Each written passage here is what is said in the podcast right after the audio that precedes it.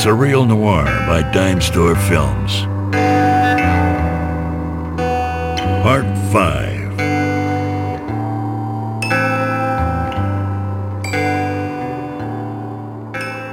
Blindly fumbling through the forking paths of the caves, Guy faces the only sign of life in the darkness. A thin veil of canvas meant to hide whatever is going on behind it flickers with a gold light. Guy feels like he's on the wrong end of a Greek myth, but knows the only way out is through. He ducks in and seeks cover to observe whatever awaits. He can hear people working, digging in and around a large pit. It resembles the one his former guide, the late Bob, took a swan dive into. Guy observes the workers from a safe distance. Their identities slowly come into focus. Peppered into the crew, he notices some of the posse that strung him up.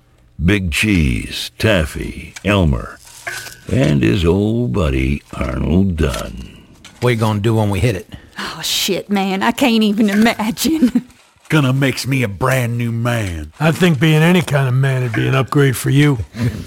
The worksite is littered with lanterns and fire pits. A makeshift system of pulleys looms over the giant hole, lifting buckets of dirt out and dumping them into a penned-off area, forming an enormous pile. Whoever drew the short straw is lowered into the pit to assist with the digging, while others maintain the surface work. A long series of pipes emerges from the center of the chasm, raising up into the air on braces and leading out to some sort of basin. The whole system is cobbled together like the rest of the town. But there's a purpose here, an aim. And when bad people take aim, Guy usually finds himself in the crosshairs. Mister's gonna want to taste once she gets wind of this. Then we make sure she don't get wind of this. Yeah, well, this ain't exactly a town full of hush mouths. Just get back to work. Taffy gets lowered into the pit, Elmer and Big Cheese controlling her descent from up top. Arnold makes his way to the back of the dirt corral. He rakes and shovels, redistributing the weight of everything they pulled from the hole. A smile creeps across his face as he roots through the newest clumps of dirt. They've reached a new layer, their efforts bearing fruit.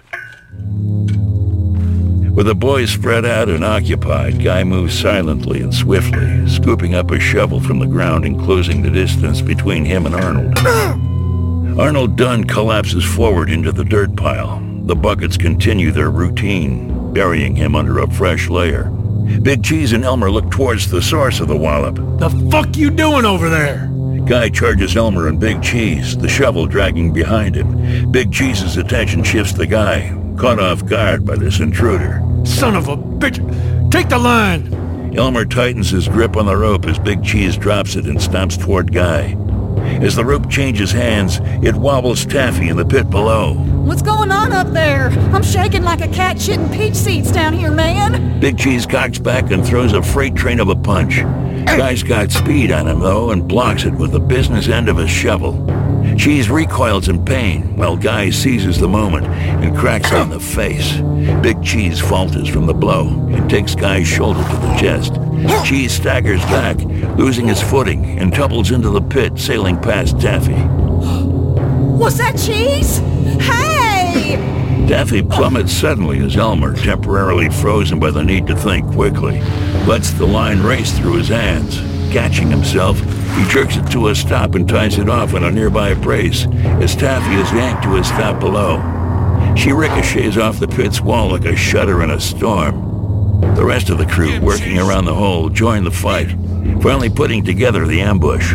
Guy takes a punch from Elmer and stumbles, the mob rushing him. A brawl ensues, lit only by the fire's glow.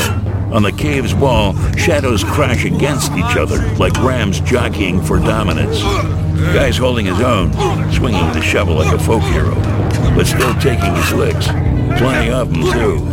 More workers enter the fray, clawing their way out of the hole like insects. Just as many wind up, toppling back in. As the dust settles, Guy's beat bloody, but at least he's vertical. He leers down the hole for the first time. A few of the defeated writhe in pain at the bottom. Others are trying to make their way up to return the favor. Taffy, just a few feet from the top now, desperately clings to the wall. Her eyes meet Guy's. Why'd you even bother? This was ours. You ain't got a dog in this fight. Guy wobbles there, considering this. He drags himself and the shovel out of view, leaving Taffy with few options for salvation. Guy's shovel splits the wooden levee corralling the pile of discarded dirt. With nothing fighting against it, the dirt rushes out, filling the pit, the tidal wave pulling Taffy down with it. All their work, the eternity spent digging to escape eternity, crumbling on top of them, pulleys and pipes shuddering and collapsing in the rain of wood and iron. Guy drops the shovel and makes for the exit, grabbing a lantern for the trip out. His legs are rubber, his fists are ground chuck. His job is done here. Hobbling for what seems like a slice of forever, he finally lands at his base camp. Guy drops to his knees and clumsily fiddles with the radio until he gets a signal. You there? What? It's done. Guy drops the receiver and passes out, his face crashing into the ground as the company growls questions that go unanswered. Is that right? I'll let you know when I've got confirmation, and we'll see about getting you out. If, and I mean if, you didn't fuck this up. Your record is looking weak, though. Under the dense night sky, the red light of the radio flashes, lighting up Guy's comatose face, a nagging alarm trying to pry him from the void he's in.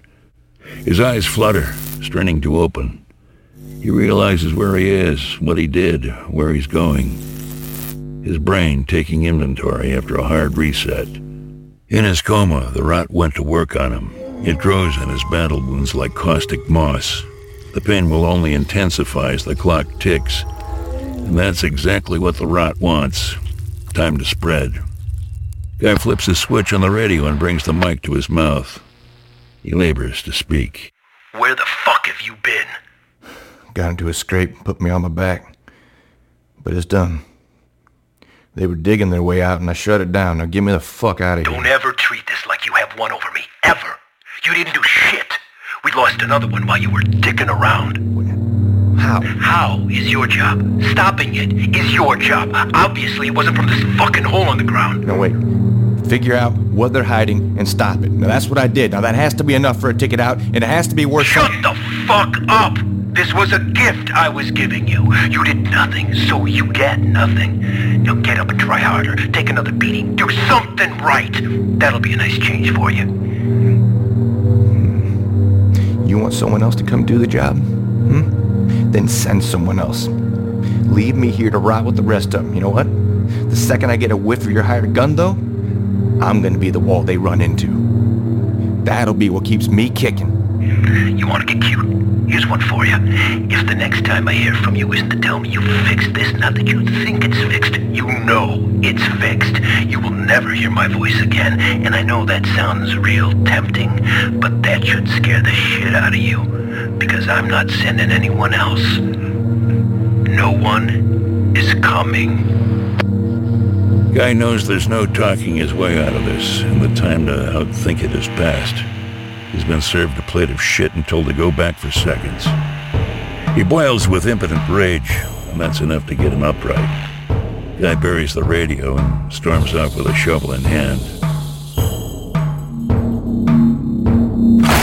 Guy charges through the front door of the Mister's mansion. The familiar doorman tries to stop this intrusion. Guy replies with a fist to his face. In the commotion, the Jeffries shriek and startle. A few follow Guy up the stairs to wall off their master. But he's got too far a lead on him and an angry momentum behind him. He bursts into her office. The mister hardly reacts, standing by a window in the back of her parlor, cooler than a breeze. The Jeffries swarm around Guy, awaiting the mister's order. Look at this. If I didn't know any better, I'd say you were trying to impress me. She hobbles back to her wheelchair, inching her way across the room on crutches, extra appendages springing from her forearms. When she gets planted, a Jeffrey wheels her to the desk where Guy stands, fuming. We had a deal, and you sent me on a... whoa, whoa. What we had was a conversation. You used me. Of course I used you. Why are you so mad? I thought you'd be used to it by now. You knew full and well the risk you were taking. Be a man and accept that those risks came to fruition. All I gotta do is make one call, and this place is erased. You really want to tough talk me now? Hmm? Now you think on it a minute before you open your trap again. What were you to tell him? You don't even know what you did. You're as dumb, deaf, and as blind as you were when you first came to me. So what? You gonna tell them I made those men to suffer more miserable? Shit, they'll probably put me on the payroll. Well, then why were they digging? They were hunting for water. From all the buzz, they were maybe about to hit it. Honestly, I have no idea how close they were, but I didn't care for how hopeful they were becoming. Content people. Hopeful people. They don't need me. And I need to be needed. So this is all just a little show to what? Stoke your ego? All they got is time. You don't think they're just gonna start it up again? Oh no, I know they'll start it up again. But what they can't get back is that blind hope. What you restored is that creeping sense of futility that they worked so hard to shake. You know, they deserve every bit of what they've got coming, okay? But you've wasted my time, and you almost got me buried. Now that don't sit right. You knew what I was here to do, okay? I offered you a way out, and you closed that door for yourself. All five senses taking this in? Get out? I don't want to get out. I was out. I cheated them all. Got to live a second life up top. Even got to break a man of faith while I did it. And you know what? I ended up right back here. Turns out I just like being a bad girl. I'd rather do that here. No consequences. See, you, you got it all wrong. This is paradise.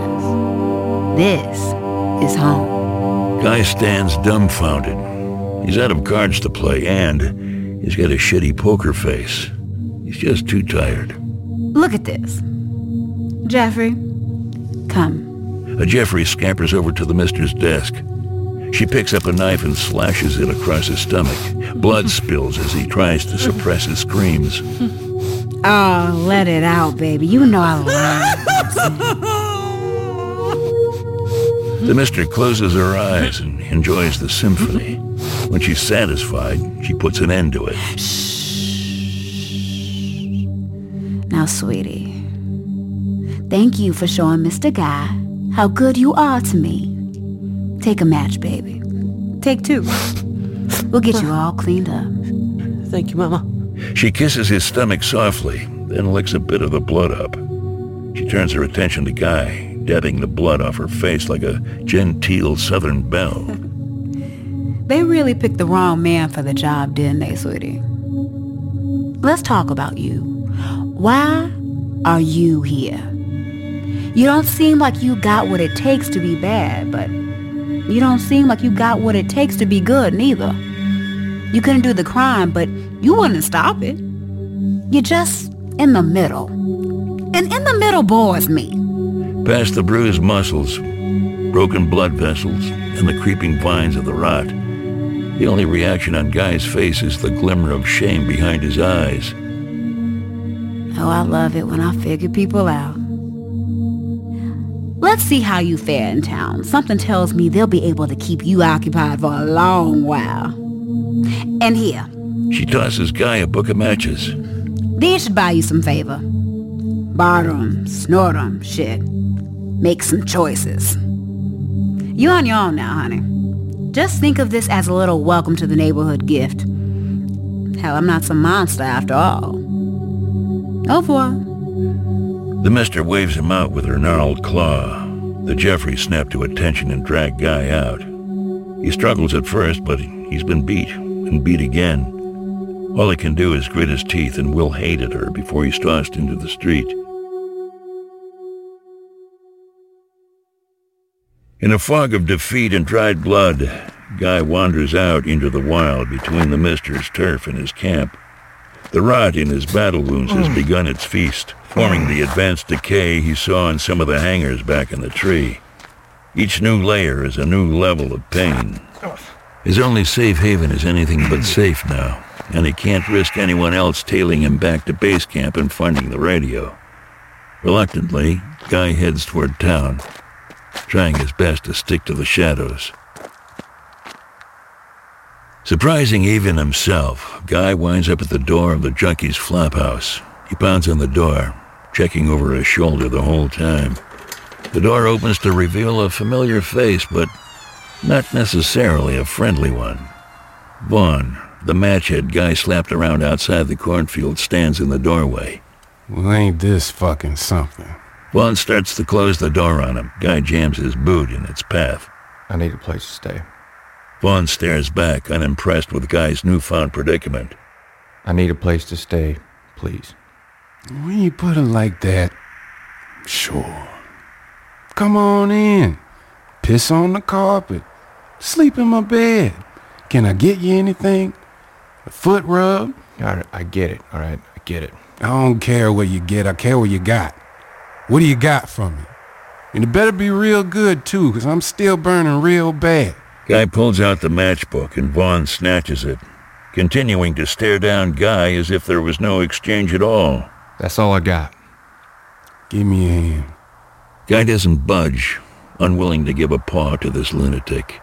Vaughn, with surprising quickness, lashes out with a homemade blade cutting Guy across the cheek. You should have given me a hand.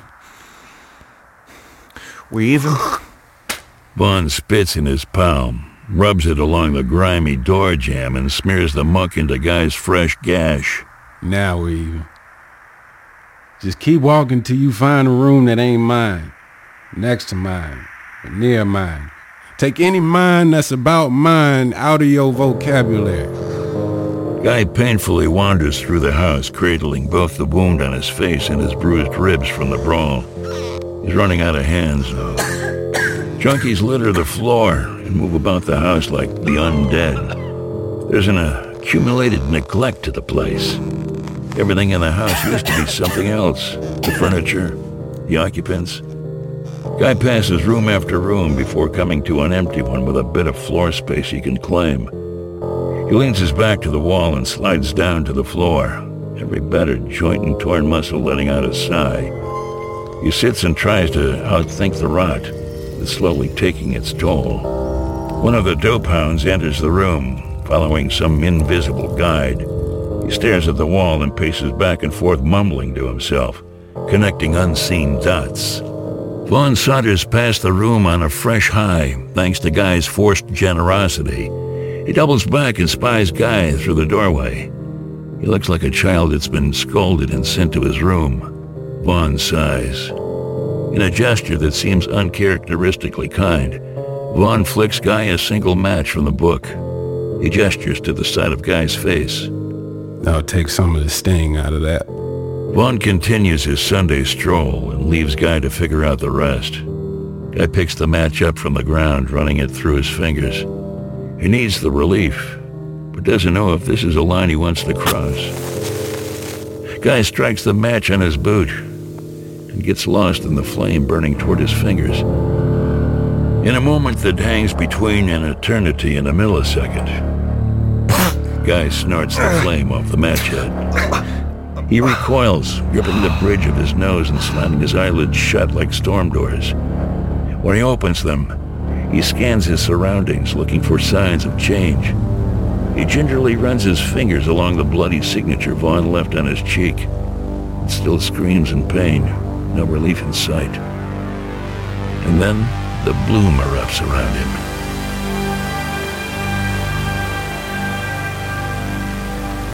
He finally sees the world through the eyes of the other addicts, matchheads, Jeffries, anyone inhaling the flame. The hues and colors that were muted amongst the drab earth-toned environment are now rich and bright, almost neon. Guy's pupils dilate as he takes it all in. His hand pulls away from the wound on his face, the numbing effect kicking in. The bloom swells as he enters a new peak. Patterns emerge on the surface of the walls and floor. They pulse with a current of colors, a bioluminescent glow, veins pumping blood from the core of hell. This forgotten little outpost of damnation is built from leftovers of everywhere else. The glowing lines are wells holding hell's foundation together like a skin graft. The stitches of light zig and zag and intersect into what could be shapes or symbols if you stare at them long enough, like junkies are apt to. Guy finally understands what they're all clinging to, but doesn't know what it all means yet. He gets up and begins to do some examining of his own. Guy wanders down the hallway, taking in all the new sights and patterns. He's high, but he's trying his hardest to stay focused. He walks over the veins on the floor like a man on a tightrope, following them along the hallway, down the stairs, to the front door. Pushing it open, the outside world swells and pulses. Guy gazes out, temporarily blinded by the bright light from the foundation seams. Peeling his hand away from his eyes, he squints and notices a particularly strong surge coming from the preacher's chapel in the distance. The chapel bell rings out. The light pulses in rhythm, and the junkies begin to file out the door in mass, drawn to the thumping gospel. He ducks into line, thankful for the cover the crowd provides. Guy swaps reason for instinct, and with a newfound weightlessness, lets his body drift along the river of junkies, peacefully awaiting a new shore.